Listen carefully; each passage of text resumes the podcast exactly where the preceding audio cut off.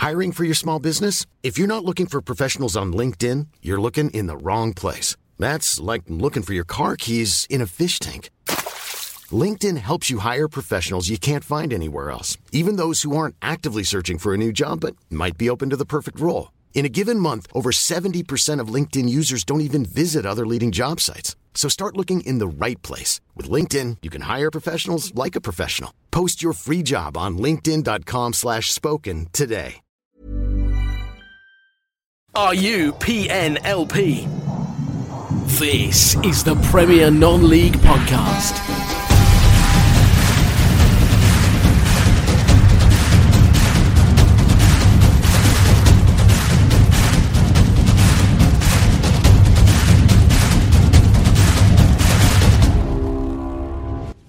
Episode 52 of the Premier Non-League podcast starts now. Um, Trevor, we've got a problem tonight, haven't we? We have. We have Because got a problem. uh, is, do, do I smell virtually or something? Well, we're looking a bit, sorry to say, a bit like Southend United. We're a bit depleted. Yeah, I know. I mean, they've just been all pulling out throughout the day. There's got some injury list coming on. So we got manager sacking Sunday yesterday. Now we've got um, PNLP. Um, what, Monday. what PNLP? Yeah, yeah, yeah, yeah. Monging off Monday or something like that. Uh, yeah, like yeah, can't do that. But um, Trev, it's um good to be back. I, I know you missed me last week. You couldn't help but talk about me in the podcast when I was editing it, could you?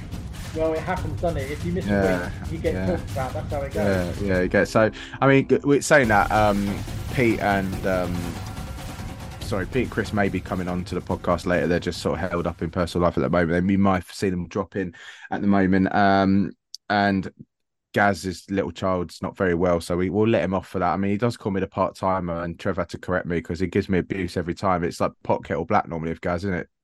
Yeah, yeah, but I can't really slag him off for his kids on well tonight. But anyway, anyway, anyway, um, we'll get on to our usual bits and bobs in a bit. Um, but I don't know if you remember, um, well, Trev will remember a few, a few months. Trev, was it before the end of the last season? I think we had this gentleman on. yeah. Uh, yeah, it was right towards the end of the season. Um, and we had a little sort of chinwaggery. As you remember, Trev's blog, uh, footballwriting.co.uk used to sponsor our podcast, and we used to have his font and logo on it. And um, you know, he, he he supported us for a bit when we started out, and we haven't had anyone since. But we had a good idea because this gentleman is doing some great things in the world of, especially non-league football, but hopefully football overall. Um, Ross Butterfill from Tackle This Together. Um, he's about to come on the line, but Trev, we, we sort of came up with an idea, didn't we? Thinking, well, why not sort of help promote him a little bit more, as we know he's a fan of the podcast, and you know we're a fan of his and his work, and we thought, why not have his name and the charity on our podcast for a bit, didn't we? Yeah, absolutely. Ross came to our live show we did last March as well up at um, Horsham which was where we first met and found out about what Tackle Tackle Us Together was was all about. And uh, I've done a couple of pieces, I think, on my blog as well, just to put it put it out there because it's such an important topic these days that people don't still don't talk about. It's still a bit not not quite taboo, but something that people aren't comfortable with. Yeah, and um, it's had a lot of traction over the summer, especially. And we thought, you know, why not? We'll donate our sponsorship channels to uh, Ross and tackle this together. Without further ado, Ross joins us. Uh, he- he- I guess you could be our honorary guest for tonight because no one else has bothered turning up, Ross. So if you want to hang around, you're very welcome to. I know you know a bit about go. non-league, so there we go. Ross, how we doing, mate? I'm good.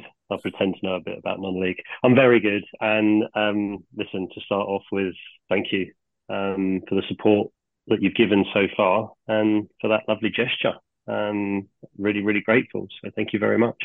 Well, obviously, it's a charity that we know we think's very important. You know, when you came on uh, the podcast earlier in the year, we had got good feedback, and uh, I think you're bringing attention to a subject that isn't well talked about, and especially in the game of non-league football, as we said before, which is sort of people don't feel confident about talking about these uh, issues. And we thought, you know what, you're a local guy to us, or as we know, you, you you're up in um, the Horsham area, aren't you? And uh, I think you are anyway. I know you, you know, yeah. Broadbridge Heath fan Yeah, and yeah. everything like that. So um, and we thought, why not? You know, Trev, I, Gareth, Pete, okay, Chris is up north. I mean, we know we want to, you want to launch Tackle This Together north sometime, so I'm sure he can help you with that. But um, yeah, just remind the guys who might might be listening for the first time to a podcast what the charity is about mainly.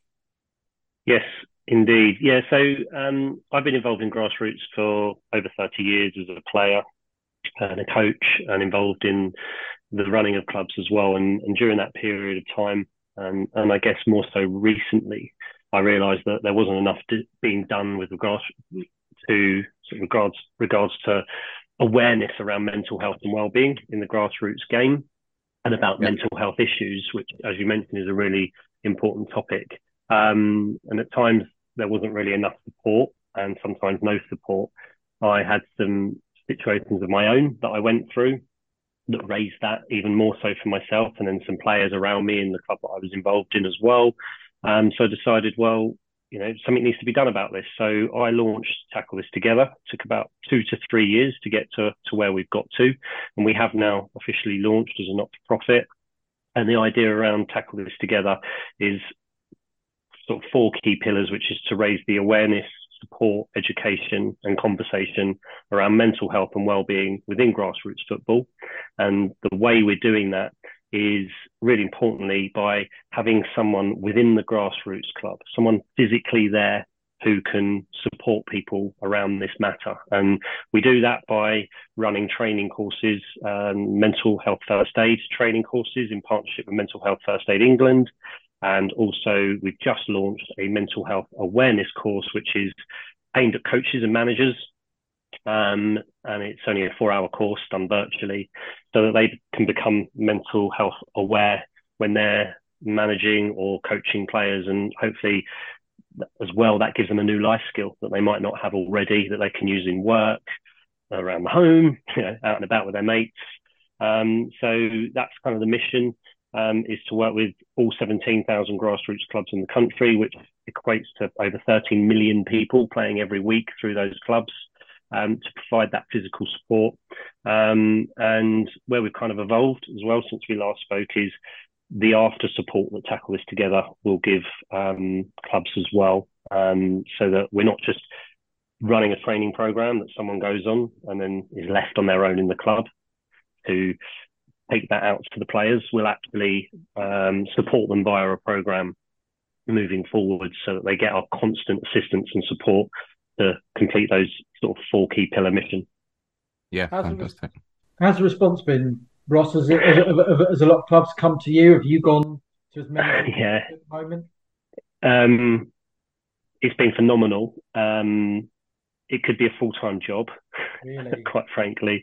And I'd probably say the key areas where it's been um, really, really positive is that everyone we talk to agrees that this is an absolute no brainer you know, especially with the fact that there isn't anything um, the same as this being done. There are other um, support mechanisms in grassroots football um, around raising awareness for mental health and well-being, and some great other uh, campaigns and initiatives associated to football. Um, but some of those are um, sort of providing resource and uh, a website and uh, information, documents, leaflets, signposting, which is super important and really, really helpful. But what we're obviously trying to do is have that physical presence there. And that will make um, really a great impact. So everyone we've spoken to has been like, yes, this is, this is perfect for, for the game. Um, and the clubs I've spoken to, we've had clubs committed on the upcoming courses. Um, when we talk to people like yourselves, they're so supportive of it. I've even had conversations with the FA. I've had some conversations with pro clubs about getting their support as well. And um, yeah, quite frankly, no one seems to sort of knock it back. The one thing I would say though is it's all great. Everyone's talking about how good it is, but now the action needs to happen, and we need to get more clubs committed to coming on board, having someone at their club trained by us, um, and then receiving our after support. Um, and that's really where that momentum needs to happen now because that's great, um, but we want to have that impact, um, and we and we want to do that as quick as possible. Fantastic. Um, if I see you've also sponsored Broadbridge Heath this season. Uh, that's yeah. um, that's a new. So, how did that um sponsorship come around? Yeah, I mean, again, that kind of links to the last point you raised. Um, you know, when we talk to people, they love the initiative, and I approached Macron, um, and you know, Andrea in, in Macron head office in Italy was just so supportive of what what we're trying to achieve. Um, so um, he then also spoke to Dave over at Macron Hastings, and they came together and kindly um, offered to support us um, so that we could be the sponsors of Broadbridge Heath, who have Macron kit.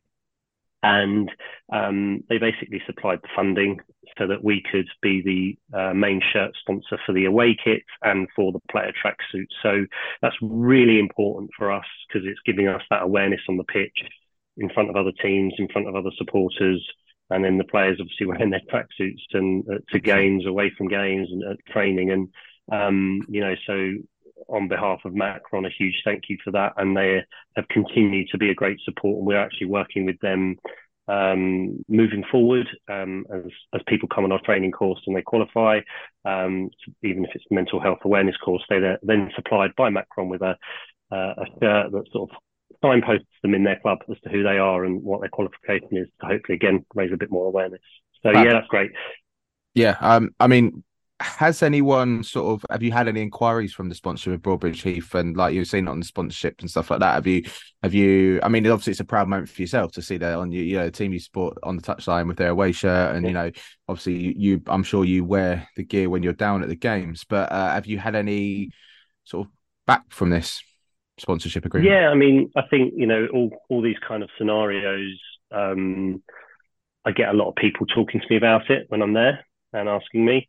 Um, and um, obviously from it we had PR, and from the PR, yes, you know we've had other clubs come forward. Um, the same with regards to this very podcast. And the last time I appeared on it, it was within 24 hours of being on the podcast. So I had five or six um, inquiries via the website from from clubs asking yeah, how do we get involved? So, you know, that just Brilliant.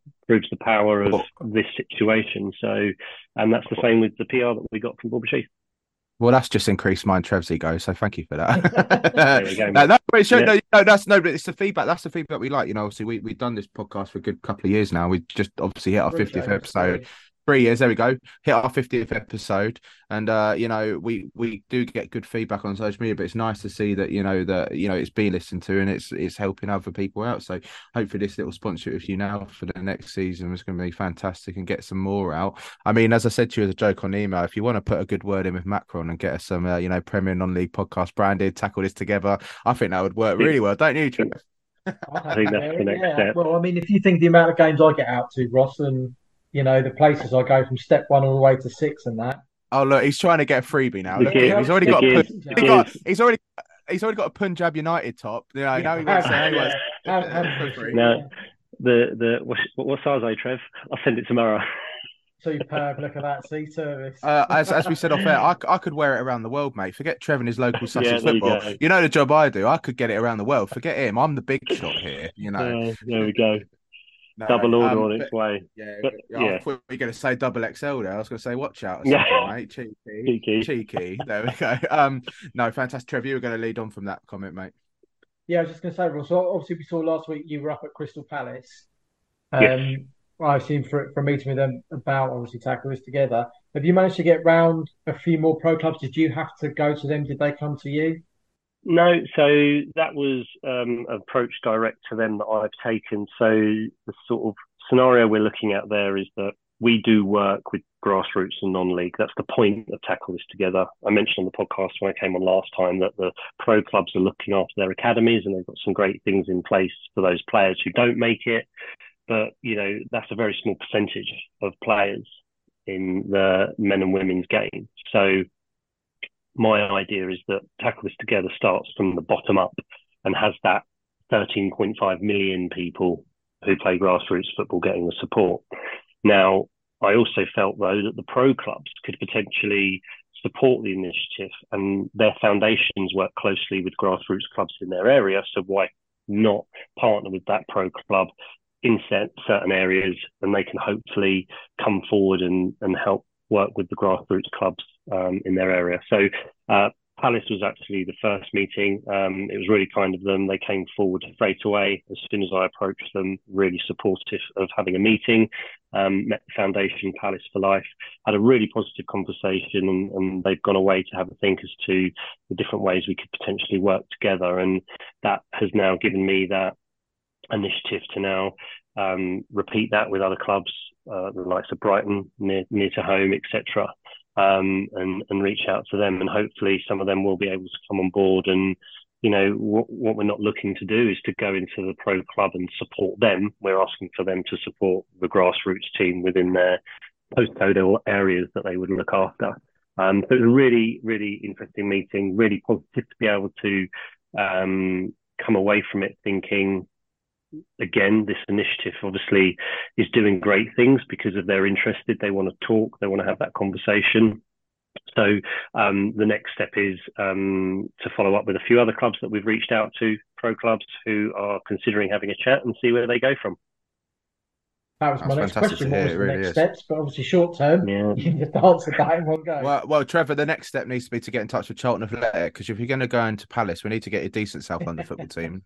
Might maybe in the past anyway. Very nice, very, nice, um, very nice. Yeah no, it's fantastic. It's fantastic to hear. that, You know, like I think you know we we said it, didn't we, Trevor? Like when even when we spoke off air after we recorded the last podcast with you, that um you know this has got ground and it's gonna it's gonna go places, and it's nice to see that you know it's pre- predominantly for as you say grassroots and you know non-league football, but you know it's there's a space in the game for everyone and every club and every level you're at because you know sometimes you think you know the higher you get you know, the more lonely it could be at the top. You know, it's like any job you go into, or you know, you've got these footballers, and you know, they might progress from grassroots all the way up. You know, successful. We've seen them at Worthing and stuff like that progress higher yeah. up, and the struggles I mean, with it.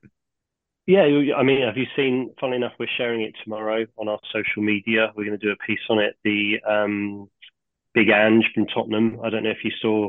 Uh, it's been going around the internet. Um, uh, a clip from a press conference that he had at the weekend talking about exactly this and exactly to your point, you know, that these are humans at the end of the day and there are mental health issues and situations that they're all going through. Um, yes, they are pro footballers and, you know, definitely take some time to watch this clip because he summarizes it really, really well. And you're right, this is the thing, you know, it's, you know, men's, women's game that we're working in everyone has all their different things going on in life. And I actually believe that one of the really important things of doing this is that within football, a sort of grassroots level player, you play for as a volunteer for fun at most levels, but everyone at most levels of grassroots who's involved is a volunteer and they have families and they have jobs mm. and they have other responsibilities. So this isn't just player focused because it's actually a lot of the time the people who are running those football clubs that could potentially need this support as well because they have a hell of a lot going on in their lives. And mm. yeah, you're right. It doesn't matter which level of non-league football, grassroots football it is, whether it's up to Worthing's level or Dorking's level, this still qualifies for that. And you're right. Then in, into the into the pro game as well. And it's it take it away from football, you know, again, uh, Roman Kemp was on TV last week talking about the need for, um, and he's actually driving a campaign towards the government about the need for every school to have mental health support um, and a mental mm-hmm. health officer within every single school in the country. And I, I'm not 100% sure I can remember the statistic. I think it's around 36% that the government said that they're going to drive towards as a target by the end of 2025. And his point is why not 100%? You know, every school should have a mental health officer by that point. Why hold back to 36%? And that's exactly the same philosophy that I have in grassroots football. We have it on our website. Our impact goals are by 2025 to work with 10,000 grassroots football clubs.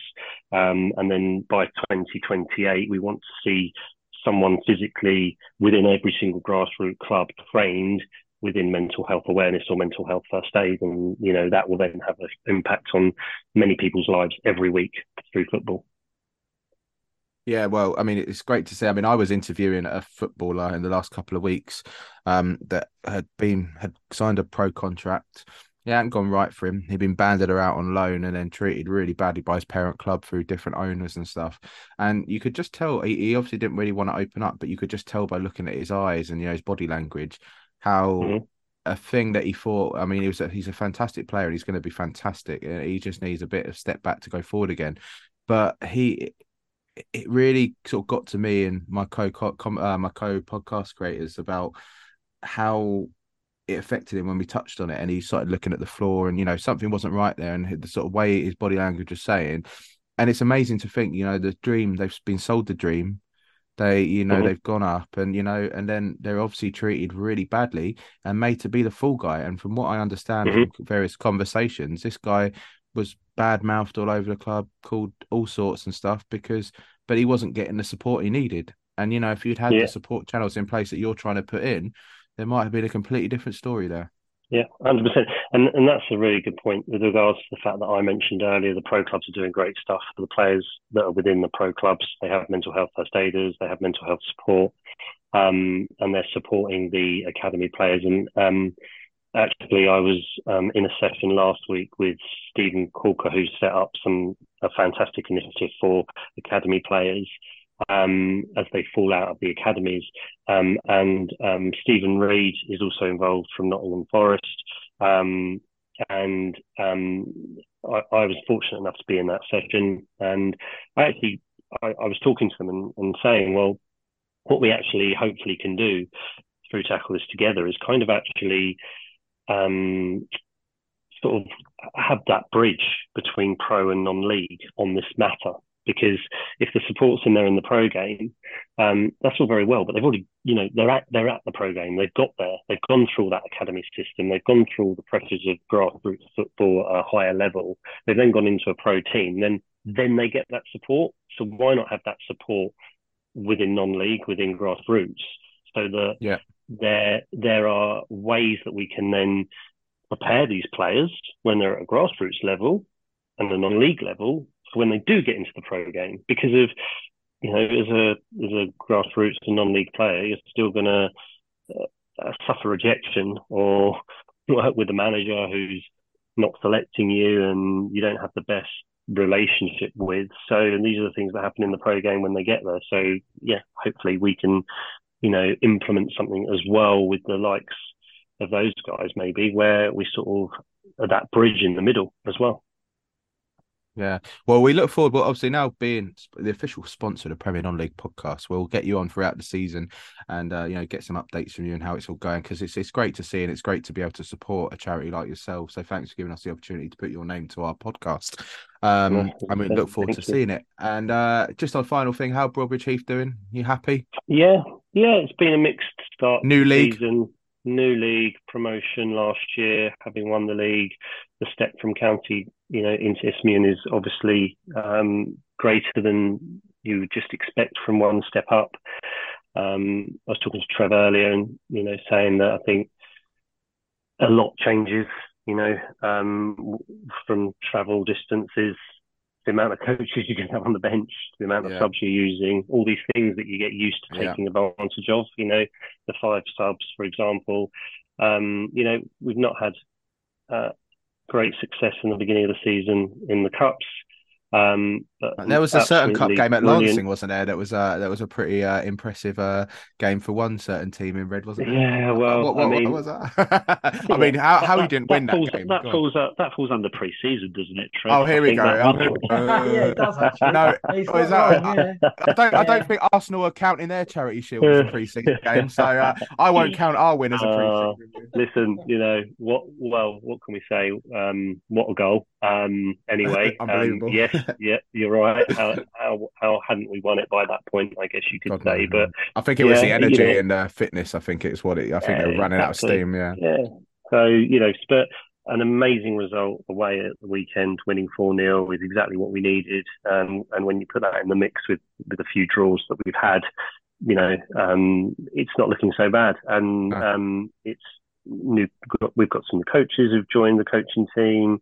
Um, everyone at the club, we're having to get used to that level of, of for, for everything you've got to do. We've got obviously to get the upgrades as well for the ground. Um, so there's a lot happening Mhm. um, in a short period of time. But um, great squad, Simo and Storrow, as always, doing great things um, on the touchline and, and who they're bringing in. And um, fingers crossed, you know, maybe it's not a bad thing to be out of a few cups because we can focus on, you know, staying in the league. the league, and, yeah. and- yeah, so yeah, re- really um, looking forward to where we go with that. So yeah. Fantastic. And Ross, just before you go, what? Just tell us all your social and contact details. If anyone wants to get in touch. Yeah, so it is tacklethistogether.co.uk for the website. Um, the same for all of the social handles, whether that's YouTube, Instagram, Facebook. Uh, Twitter is tackle this two to um, as it has to be shortened there. And we're always putting content out with regards to football about mental health, well-being. You know, it's not just about mental health and well-being. We, we are a football channel as well. We're you know sharing football stories and highlights and conversations and um, you know yeah. Also, we've got our next um, mental health awareness courses will be going live on the website later this week um, for the October and November courses for any coaches who will be interested. Fantastic, Ross. Thank you again. Thanks for letting us uh, letting us put our name to your fantastic. No, I really appreciate that. And um, we look forward to speaking to you in the season. We'll speak to you soon. Uh, thank you very much. I'm off to uh, email Macron to uh, organise some some co kits. Then, yeah. I'll there we go. That. Yeah, yeah, fantastic. That that's a task for next time. Otherwise, you're not allowed on. Yeah. See you later. All right, guys. Have a, have care, a good mate. podcast. See you Thanks, later. Hey, I'm Ryan Reynolds. Recently, I asked Mint Mobile's legal team if big wireless companies are allowed to raise prices due to inflation. They said yes. And then when I asked if raising prices technically violates those onerous two-year contracts, they said, "What the f- are you talking about? You insane Hollywood ass." So to recap, we're cutting the price of Mint Unlimited from $30 a month to just $15 a month. Give it a try at mintmobile.com slash switch. $45 up front for three months plus taxes and fees. Promo for new customers for limited time. Unlimited more than 40 gigabytes per month. Slows. Full terms at mintmobile.com. Now's the time to save 30% on wedding jewelry. Only on bluenile.com. Make sure your wedding ring is the one with your pick of diamond and lab-grown diamond bands. All hand-finished and graded for excellence. Or surprise her with something blue she'll love for life, like a stunning pair of sapphire earrings. Blue Nile's jewelry experts are available 24 7 to help, from fit questions to style advice. Right now, get up to 30% off at BlueNile.com. BlueNile.com.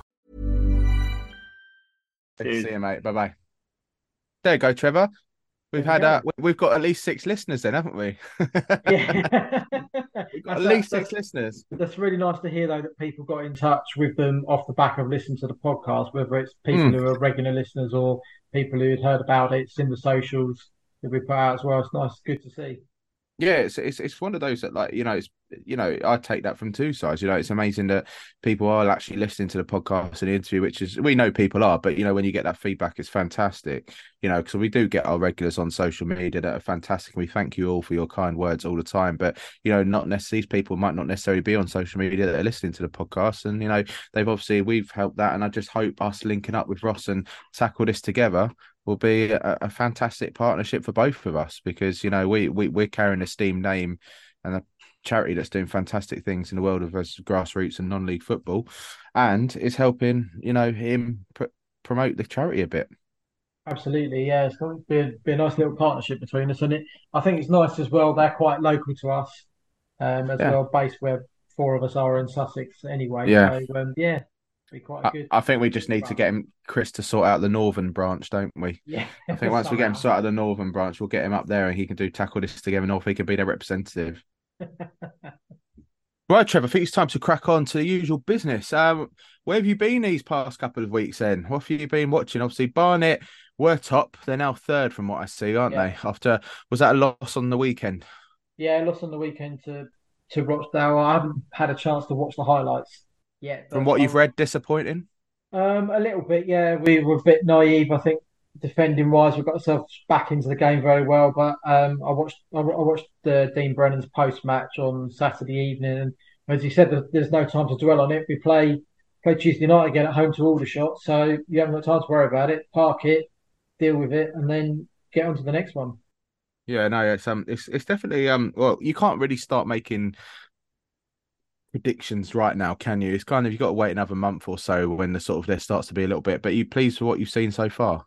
Yeah, absolutely. I mean, um, you know, nineteen. What we got? Nineteen points so far from nine games. I think this this time last year we had thirteen or fifteen, something like that. So we're we're in mm. front of ourselves um, from from last year, which is you know, which is which is a good sign. But like you Always say, you know nothing's nothing's won yet. These are the foundations you put in place to get yourselves into into a good position for the rest of the season as well. There's a few sides well underneath us, you know, not performing at the moment, and you think that they it's not going to, you know, they're not going to stay down there that long. But it's a long season. We're nine games, nine games into 46 games.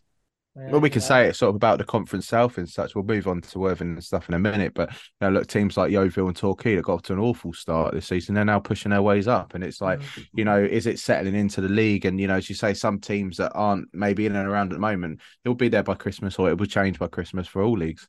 Oh, absolutely can. I mean, Hartlepool and Rochdale have started better than a lot of relegated sides have, have done in the National League, but Hartlepool Hartlepool came a cropper on Saturday. Mm-hmm. To turn it around again Tuesday as you said in the National League South as well. Um, there's a few sides that surprised surprised me that haven't started well and still haven't hit anything like you know approaching mediocre, you know medium medium to good form. So it's just such a long season, and I think so long as as long as you've started all right, you've kept yourselves in contention, and you're there or thereabouts, which is where you want to be over the next two or three months. Then you put yourself in a in a good place come come November, to push on for the second half of the season.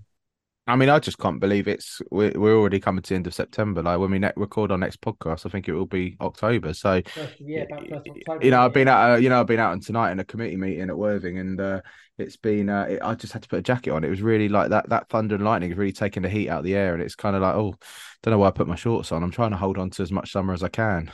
It's it's been bizarre though, hasn't it? We've we've had two Saturdays with really warm temperatures to watch football in and I mean, tomorrow night, uh, as we record on a Monday, I'll still be heading to Barnet in shorts. But you know that come 10 o'clock, by the time the added time's finished and the whistle's blown and everything, it's going to be a little bit chilly. But, you know, at the start of the evening, there's a chance the temperatures are going to be still in their early 20s, you know, as you arrive at half six, quarter to seven. 100%. Yes, 100%. It's, um, we had that Indian summer, if we're allowed to call it. I think Pete was saying, are we allowed to call it that anymore? I've, I've always called it an Indian summer, but I don't know if someone will take offense to that somewhere. But uh, it's an Indian summer to me. There's no offensive terms there. I don't know why. I don't really know where that term terminology came from. Indian summer. No, I, it's always it's always hot in India.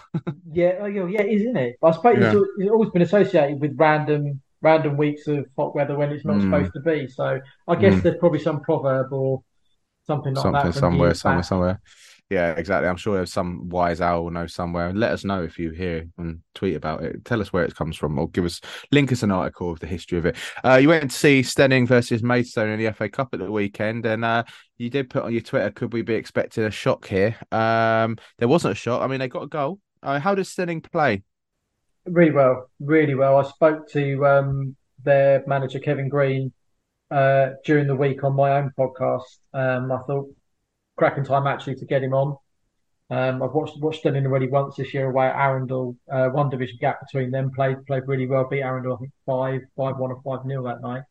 Um, but it was a no really good afternoon. Um, I you know Maidstone needed to be professional when um, you know no disrespect again, but the difference in step five and step two, the stadiums oh. Maidstone are used to going to, and you know coming to somewhere like that, you've got to be the most professional team in the in the land, and you know, credit to them, they did it. Although they had a bit of a scare just before half time, though. Stenning, Steyning pulled one back, and three minutes later, fingertips of Lucas Covolan stopped it being 2 2. Otherwise, going in could have been a different result. Yeah, yeah, could have been, could have been, but you know, they weren't. They they certainly didn't didn't disgrace themselves. The full time fitness, I think, showed towards the end as well because Maidstone could ping that ball around a little bit a little bit easier. But you know, there were two or three players I thought played really well for Steyning on the day, and um, they've won won five out of five league games so far. They've obviously got the FA Vase to come as well, so um, I think they'll be in for a cracking season. I mean, the Could other great season. one thousand one hundred and thirty-five there. Mm. Just need two or three percent of those to come back and watch the league games on top of their average, which I think is about 125, and you know that will make all the difference. Well, it could be a similar similar thing to what happened to Littlehampton, and sadly, you've seen a lot tail off there now. But you obviously, when you get big sort of cup ties, you do get the casuals going, and you know from the town. But you know, as you say, it's it's from walking distance from the town centre in Steyning. You can easily get there. Uh, you know, if you are listening to this and you've sort of listened to got the love for non-league after watching your local team Steyning playmates. So then why not go along to some more Steyning games, support the club? Um, it's just you'll love football. You'll love that sort of level of football. And as you know, I went to see Arundel, which are in the same uh, county league as um, Steyning. Am I right in saying? No, one below. one below. And I, I mean, as you know, I've been to Arundel with you before, and you know, I really enjoyed it. It's so nice to actually go something completely different from what I'm used to in the National League South with Worthing. And you know, the Arundel game, they beat Forest Row four 0 with ten men. Some very questionable refereeing decisions, which later transpired. I don't know if it had anything to do with that. And I'm I'm not going being said for libel here. This is just rumor before anyone wants to get all funny with me. But apparently, uh, the referee asked for his dad to get in for free on the list, and the club obviously said no and uh, it's only six quid. And apparently, threw his toys out the pram. Whether Really? that's true or not, I don't know. But you know, may, maybe that's why there was a red card shown to a decision that shouldn't have been a red card. But um, uh, the bench, the, I've never seen a bet. I mean, it was ridiculous. Like we, there, there was two tackles, two high foots. Um, Forest have had someone sent off about ten minutes early. He got a caution, yellow card.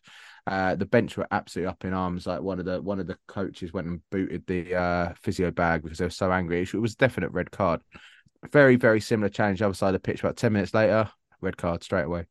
And you're like, how? And you know, the lino wasn't doing anything. And you know, I, as you know, on this podcast, we're always one of these people to defend referees. But you know, where it's due, you've got to be consistent because two very similar tackles, and one the red and one. I mean, luckily it didn't affect them because they won four 0 and it, they played amazingly. That he was like Forest Row had the ten men, but you can't be doing that. You can't be doing that, and you've got to have some consistent. We've seen it a few times this season. I know the refs are under a lot of pressure, but you know, does that does that little uh, ticket thing have play in the back of his mind when he's uh when he's making a decision?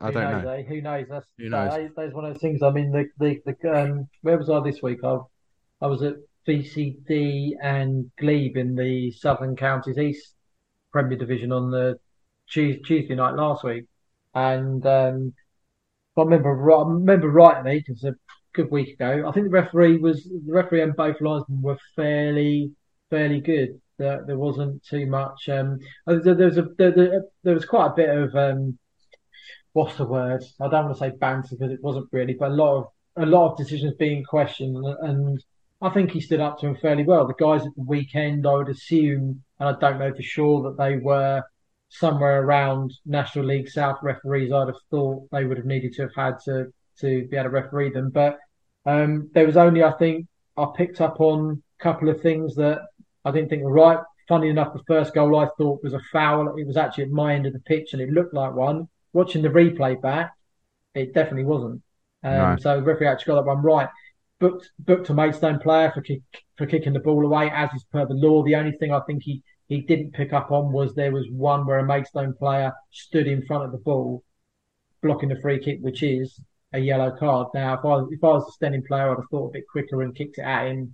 Referees then got to make a decision, and Yeah, a bit of shirt pulling, which I find is commonplace in the National League these days, and that's the next thing they really need to cut Yeah. out as well is the you know Yeah. trying to wear the other geezer's shirt before the game's finished. But yeah. uh, generally, I think the last few weeks I've seen, I haven't come across a bad one. Whether I end up with, with one tomorrow night at Barnet or or wherever I go next weekend, you know. Well, thank thank God, thank God Pete's not here because he'll be going on about his bloody Aveley referee again, won't he? he went on about that on the Rebel Yell podcast, but we did probe him for it. Um, but you know, it's I mean, it's it's a hard job. I don't envy any of those referees, but you know, I mean, I, I look at it, and if it's true about this whole getting his dad in, I mean, fair enough. But it's six quid. It's supporting a grassroots football club. Come on, six quid is nothing. I know we're in a cost of living crisis, and it might not be, but surely if you follow your son around, he's refereeing. I'm sure he can afford. Even his son could pay for his dad to come in. I mean, come on, like six quid is nothing. You're not like asking twenty quid. No, but, you know- different as well. He's not one of the players' dads. No, exactly. It's it's a know, referee's part of dad, yeah, but yeah. but hey, that's it is what it is. Um, it's all rumor. Before anyone wants to get funny with me or anyone on this podcast, it is all rumor. But it's quite funny when you hear these stories go around non-league clubs. Only in non-league, mate. Only in non-league. Yeah, non-league. Yeah. Well, but I, to be fair, would a Premier League referee be able to get his dad in? Like, you know, if he went up to like the secretary at Charlton, or you know, that's not Premier League. I shouldn't say that. Or Spurs, let's say, if he went up to club secretary and said, "My dad, can he come in free?"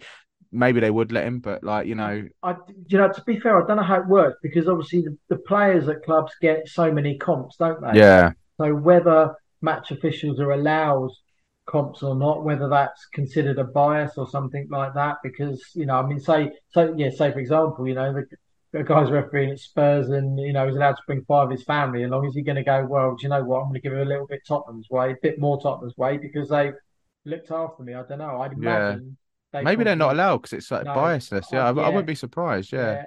I'd say probably if they do want to go and watch, they got to pay. But try But I mean, for six quid, mate, six quid. I, know, mean, it yeah. really wind me up. And if it is true, it's pathetic. So if you're listening to this referee, get your pocket out and pay next time you go. Uh, anyway, right, moving on. Um, FA Cup, Worthing uh, progressed, uh, and uh, from what I wasn't there, as you know, obviously I was at Eastbourne, at, at um, Arundel. Uh, they played Eastbourne, and to be fair, shout out to Arundel because they did come over to us. Say, you guys from the Premier Non-League podcast, uh, me, Chris Biggs, who isn't, uh, he's one of my friends, um, and Paul Gray, and you you know them, Trevor from Worthing. But uh, Yeah. we had a good old chat, and they said, "Oh, thanks for coming along. Really appreciate it." So it's nice when you get recognised. And I wasn't after a freebie shirt like Trev, but you know. I didn't ask for one. Just, No, I know you one didn't. Yeah, you were things, giving it. Yeah, I know you were giving it. Uh, I'm just just, I'm just you. famous, James. That's how Just goes, with know? you. Uh, famous in non-league, mate. Famous go. So, friends.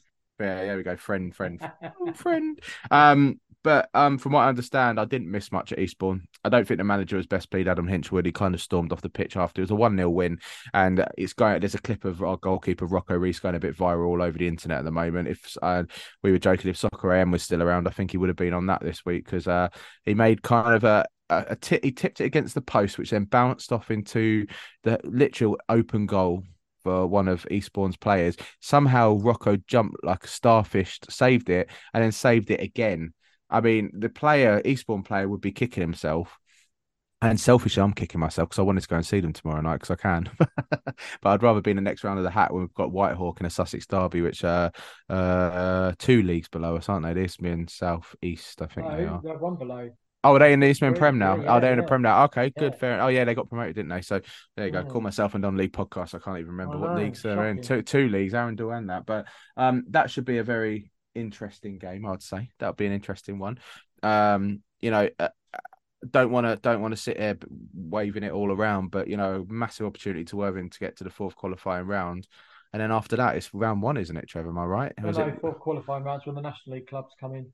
Oh yeah, then the National League club comes in. Well, it's the fourth when the National League comes in. Yeah. And then the after first- that, is it round one? round is the Football Yeah, League, so we've we're basically we beat Whitehawk if we do get a National League club possibly. Imagine a nice little tie against Barnet. That'd be quite You fun, wouldn't wouldn't want it? to play us at the moment, mate. We've wiped the floor with you. Ah, mate, with uh, with Danny Cashman in attack and uh, Ricky Aguirre and everything, we'll smash Um, him. we have we have the National League's top goal scorer at the moment, so It would be an interesting game, to be fair. But I mean, I, I'd like. I mean, you'd like to get, take one of those teams that's sort of struggling in the National League. I mean, is that when it goes national as well? So, we, or is it still regional teams? no, I think it's still regional until it used to be until at least the second round. But I'm sure last time when we got through, yeah, last year we had Accrington away in the first round proper. So I think it's just Yeah, yeah, it goes. last- yeah, so like qualifying round. I mean, it'd be it'd be lovely to get South Shields. That would be a that would be a way to uh to meet up with Chris, wouldn't it? Worthing versus South get through. Who they get? Leek Town away. In the Leek Town away? Yeah, there weren't. I must admit, there weren't too many ties that actually stuck out a little bit. Aveley beat No. Kings Lynn this evening in their replay as we speak. The winners are at home to Hornchurch. That could be Go on a. Monday. That's only two days later. That's interesting. Yeah, Aveley always play Monday night, same as Chelmsford. Um, they're at home to Hornchurch. That could be a good Essex derby. Yeah. Um, Bath, who are still league leaders, aren't they, in the National League? Yeah, they're they're they're Yeah. just above Worthing. I think they're Yeah. one point above us. They're away to Weymouth, which is reasonably interesting. And then Mm. Sheppey, Uni- poor old Sheppey United, the top end of Kent there, are travelling to either Merthyr Town or Taunton Town, whoever wins their replay on Tuesday. That's a, heck- that's a heck of a journey for That is indeed. whoever, whoever they draw. And just one other I wanted to pick out as well. Cray Valley Paper Mills, managed by one of my friends, Steve McKimm, replay Tuesday night against Northwood. If they get through, they're away to Carl Carshalton, who sacked him in the summer after one year in charge of a two-year project. They were told at the beginning of the season. So I imagine Steve will have them bang on it tomorrow night to uh, have that opportunity to take on Carl Carshalton again at the end of the month. Interesting. It's. I mean, I do love the FA Cup. I mean, it does excite me because, you know, I'd love. To, I mean, I, I just keep on looking at Marine versus Spurs during COVID. I know it's third round, but like, Christ, that, uh, just the amount of money that's done for the club. You know, as you know, Trevor, being around Worthing, have got so many plans and projects for that ground. You know, a run to the, even the first round of the FA Cup would just sort so much out, and you know how much it does to a non-league club. It'd be fantastic to see. And uh, you know, just be nice to see the BBC. I mean, Pete's not here to defend himself, but I said to him, I wonder if we, if the BBC decide to broadcast the match they got to first round, I'm pretty sure he wouldn't be allowed to commentate. No, he wouldn't. Uh, he said he said I will be commentating. I said oh, I don't know. BBC might say otherwise in the club. He goes, I will be commentating. I think, I think I think you'll find the BBC might need the space a little bit Yeah. more than poor old Pete's little rebel yell, unfortunately. As the same, I've been winding up all the time. Goes, I will be commentating. I was like, I don't think you will Yeah, because the club will be fined. You'll have to find a corner of the stand somewhere, I think. Yeah, he'll sit. He'll sit behind the goal. We're getting behind the goal for once. Tend to enjoy the match. Yeah. Getting behind the goal. Exactly, Enjoy the yeah, match have for a one. week, yeah. Have a week off, Pete. Have Yeah, a week off and actually yeah. enjoy your football. Have a week off, like he's doing tonight. Indeed. Yeah, there we go. Well, he said he was going to come on possibly, but he's it's nearly five to nine as we record. He's not coming on, I don't think. Neither's Chris, but we'll we'll, we'll keep each other company. Um, Worthing um currently sitting second in the league. Um, some from I haven't been because of work reasons, but from what I understand is the sort of games as of late, we just haven't really been fine. We haven't had any bad results really. Like the one one against Hemel Hempstead, we we just what I understand is that we were just messing around with it at the edge of the box, you know, or like when we get in the box, instead of shooting, they're trying to pass it out and then they pass it too much and it gets messed up. We were in their area so much. Um, they they scored the first goal and we did Joel Colbran with a little worldy strike from the outside the area, sort of equalised. But we could have won that game, and you know another frustration. And but we're going to get these. We're going to get these. And like what she keeps saying to the fans, I'd rather be second in the league. We only lost twice. The Braintree one, I think, was just before you recorded the last podcast, wasn't it? I think when we had lost four 0 Um, or was it no, that after? was just after because you played Welling on the Tuesday night, which I went to. So And then it was- then it was a Braintree and then you game. played- no, then you played Hemel. No, Oh, Hemel. So, first, yeah, so yeah. Tuesday, and then you had the So was that after the podcast was went out? Um, was it Hemel or Uh, no, the Braintree. yeah, uh, no, Braintree, Braintree recorded. We recorded two nights after. Didn't we? After- Okay, yeah. So we've already spoken about. I'm sure Pete's already spoken about Braintree one. Yeah, But yeah, that wasn't fun. And you know, but we're going to get these, and the players are all bedding in. A lot of them were signed late. We've signed Danny Cashman, you know, which I'm not sure. I don't think he was signed when by the next podcast, but he's been signed in the last couple of weeks, and he's a he's a player that trialed with us. evening. Was it? Yeah. Oh, yeah. It was when you were recording. I think was it? Yeah. Uh, he's trialed with us pre-season 2021 when we won the league, and he signed for Coventry. Was loaned out to various non-league and League Two clubs. Didn't work out. Got released from his contract. Adam Hinshelwood kept in touch. Boom. We got a brilliant player in that. He's a little bit match uh, match. ma- Unmatched fit, he said he's fit, but he's not match ready. So he has been playing. But when we played Littlehampton the other night, apparently he was the best player on the pitch. So you know, I think we've got massive things to come from. He's only 22, big big player. Yeah, absolutely. I mean, uh, watching the game against against Welling, like you say, you're going to have a lot of sides this year that are going to not proverbially part the bus, but they're going to have a, a, a game plan they're going to stick to. It. They're not going to deviate from it. And credit to Welling and Danny Bloor that night, they actually absolutely sat on it for the for the entire first half, right up until you scored. As soon as it's as soon as as soon as Worthing scored, that was when the game plan went out the window. But um, you know, that's that's one of the joys of being a side that that, that is quite successful in everybody's got to find a way to beat you. And Yeah. if that involves putting nine players behind the ball and that game plan is the game plan, it's you know, that then is a test of Hinch's mettle as to whether he can break everybody down. Yeah, and also it was interesting where Danny Bloor comes out and says in a post-match interview he thinks we're going to win the league. That's an interesting comment from Danny Bloor. And Danny Bloor's been around the National South and this level of football for a long time. So no matter what people love him or hate him, uh, he is a definitely a non-league character. But um, you know, he does speak sense sometimes. He knows what he's talking about. So we'll take that. We'll take that and run with it. Um, but yeah, Worthing doing very well at the moment. Uh, South Shield's doing very well as well. Uh, Chris ain't here to talk about them. Um, but from looking at their results lately, I think they've been playing very well. Read in the National League paper that they, uh, the non-league paper, sorry, that um they didn't play their best game in the FA Cup on Saturday versus I think it was Step Eight or something, or uh their team they were playing. Um, Uh, Bishop Auckland, weren't they? Bishop Step- Auckland. Step, step five or six. Step five or six, yeah. Five, so so, yeah. yeah. so they they they scored quite late on, I think, to sort of secure those points, uh, secure the next round. But maybe they just took took. Obviously, it's, it's a cup cup final for Bishop Auckland against a big team locally, um, and fair play to them. And they only won two 0 I think it was Shields. So it'd have been interesting to have Chris on to see what he thought about that because from the review and what I've seen online, they weren't the best, but a win's a win. sometimes you got scrappy, you got to get a scrappy win, and they're riding quite well in the National League North. They've seemed to have taken to it very well. I'd say in a similar form to what Worthing did last season.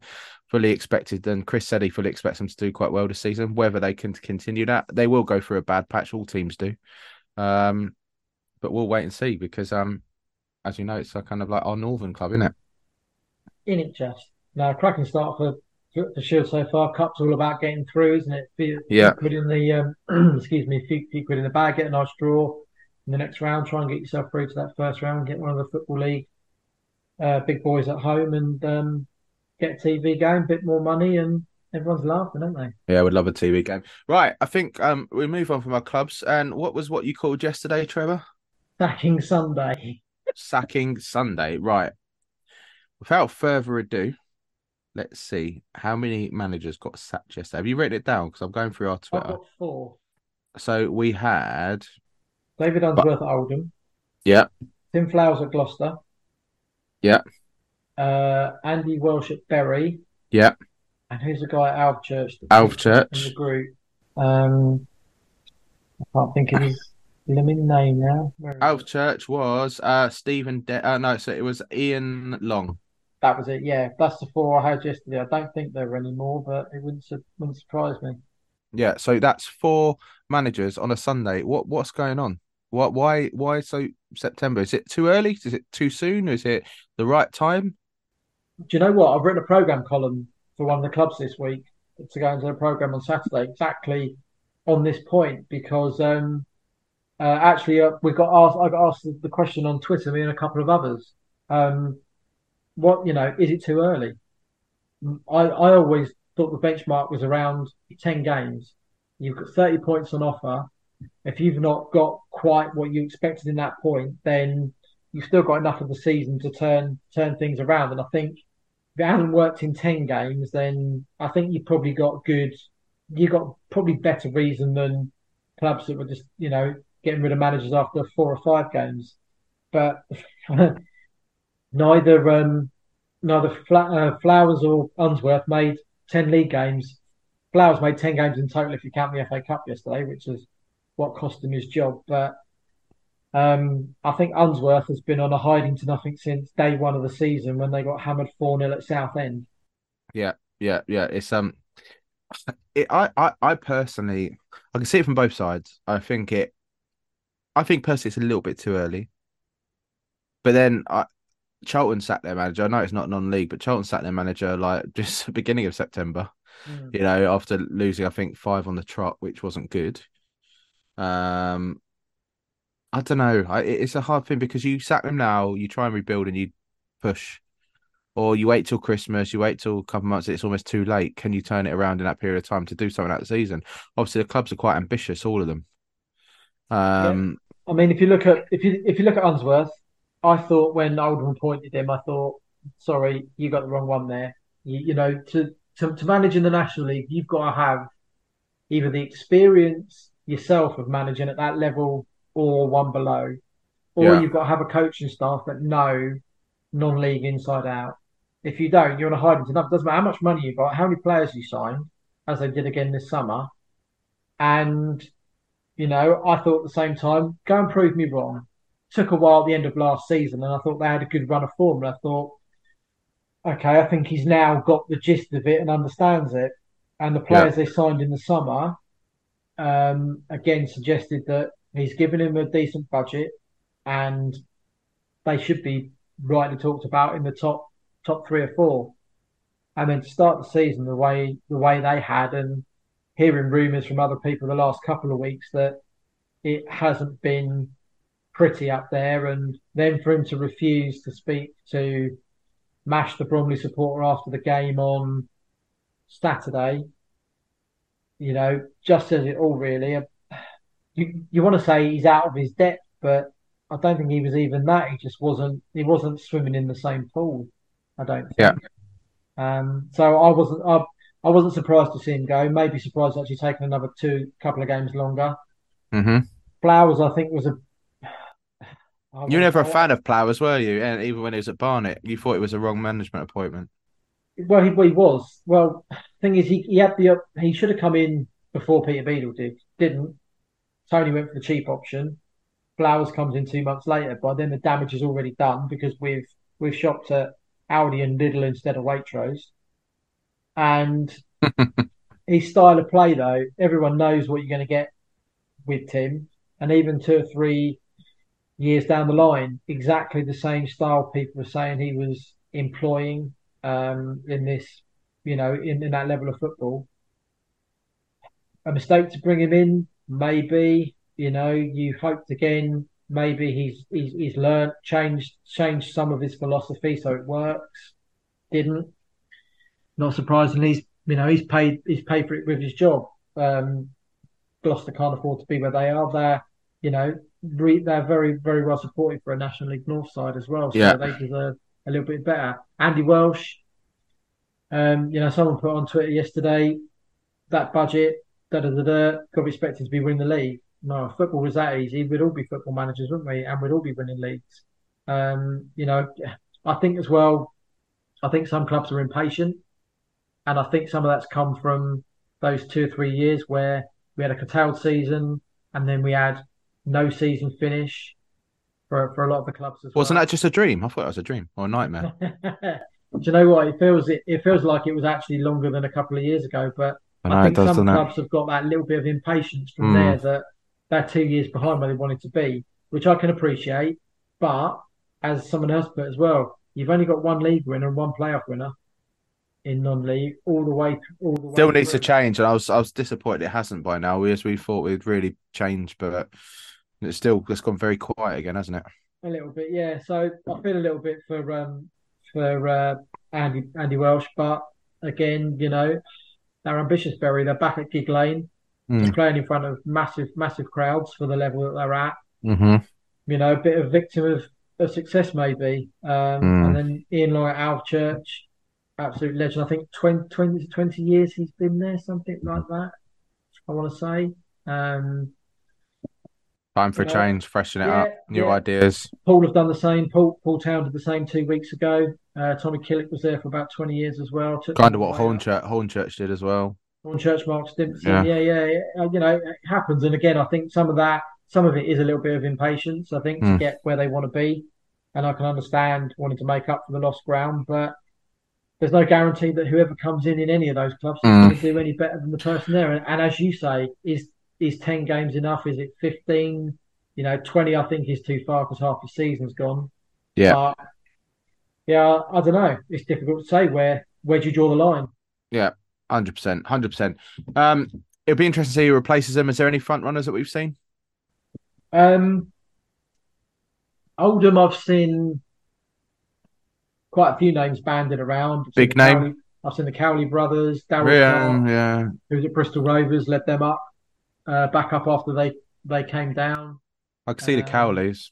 Yeah, Mickey Mickey Mellon's another one, but I think he's been out. A, he's been out of the game long enough, and I know he's managed in the National League before. But you know, game game moves on every year, Yeah, so it's attractive.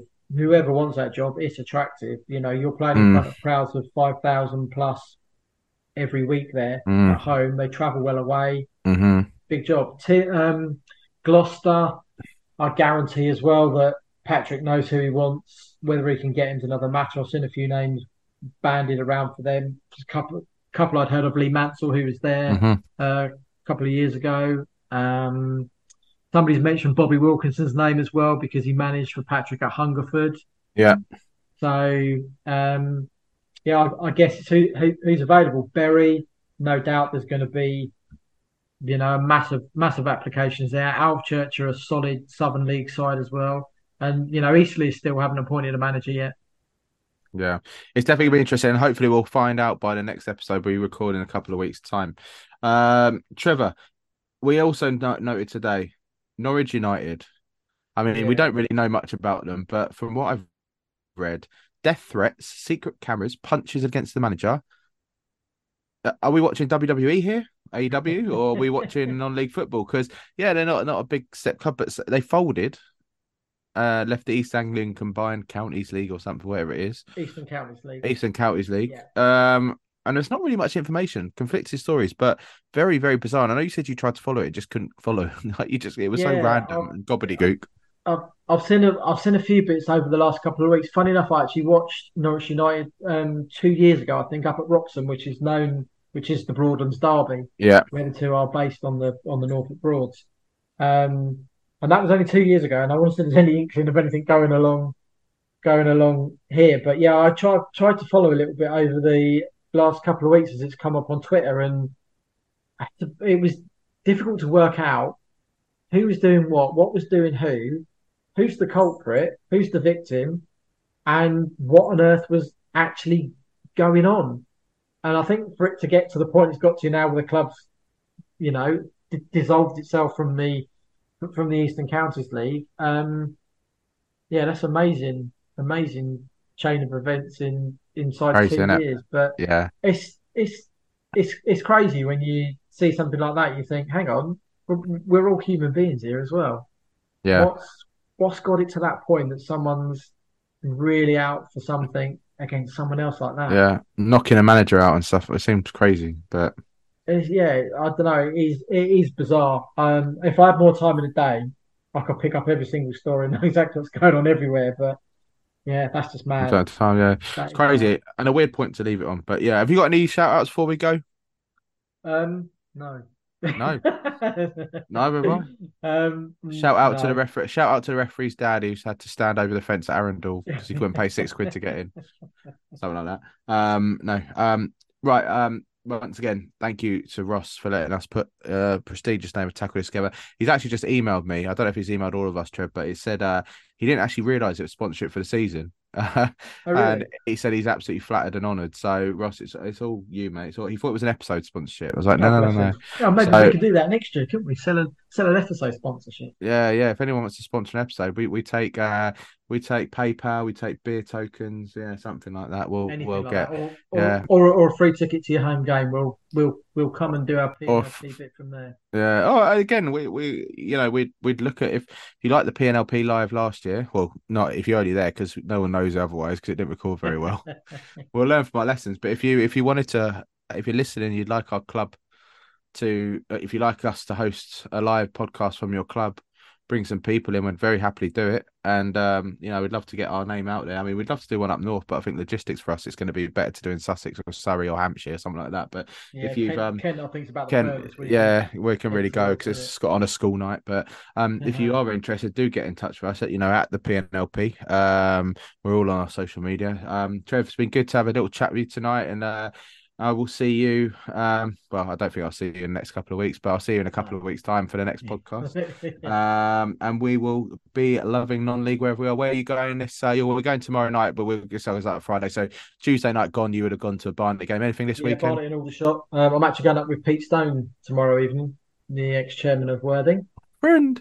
Yeah, um, plenty of those. What about um at the weekend with um because we're we're now in the present tense. We can't do you're talking in the past We tense. You are. went with Pete Stone I went on with Tuesday. Pete Stone on Tuesday to Barnet Aldershot, and hopefully we've uh, we, we've recovered from the you weekend. know what? I mean, I could cut it, couldn't I? I could say we won, yeah, or we lost. yeah, we won, we lost. Yeah, cut, cut, cut. Saturday, I'm a little undecided about whether I fancy another trip to the Hive two in a week's a bit the travel, obviously, for me is Mm. five hours each. You know, Yeah, that trip. drive ain't Um, fun, it? So more than likely, I'll head to Hayes Lane Mm-hmm. and uh, see Neil Smith and his Cray Wanderers side against Chesham. Don't fancy coming down to Maidstone with us rebels. No, I saw Maidstone last week, so I don't need Yeah. to see them again two weeks running. There you go. There you go. very- Well, we're very kind we- of you, but a, but a beer with with uh, with Smudger and Tosh sounds far more appealing. I'm trying. I'm trying to. I'm trying to sell the last ten tickets on our supporters mini. Oh, supporters and, coach. And I did, and I did Maidstone twice last year. So Cool beans. But anyway, I'm trying to sell ten tickets left. So if you want to come to a Worthing game, depart, departure, me. departing Woodside Road at 10:30 on Saturday. Take you down to Maidstone. 10:30, Christ, I'll be leaving for Cray about twelve o'clock. So now Yeah, right. but we take the players, don't we, as well? So, um, anyway, Trev, it's been good to see you. We'll see you in a couple of weeks, everyone. Thanks for Yeah. listening. Do share our podcast, pass it on to a friend, and we'll see you in a couple of weeks.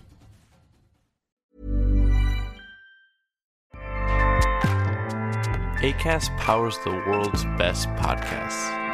Here's a show that we recommend. The Real Housewives is a guilty pleasure for most, but if you're looking to not feel guilty about that pleasure, tune in to Everything Iconic with me, Danny Pellegrino, where I break down all the messy moments and behind the scenes antics of Bravo's popular franchise. And on Everything Iconic, I also interview celebrity guests like Kelly Ripa, Keke Palmer, Drew Barrymore, Cameron Diaz, and more about their guilty pleasures, their past work, and so much more. So if you're pop culture obsessed and find yourself watching way too much reality TV like me, tune in to Everything Iconic with Danny Pellegrino wherever you listen to podcasts. ACAST helps creators launch, grow, and monetize their podcasts everywhere. ACAST.com.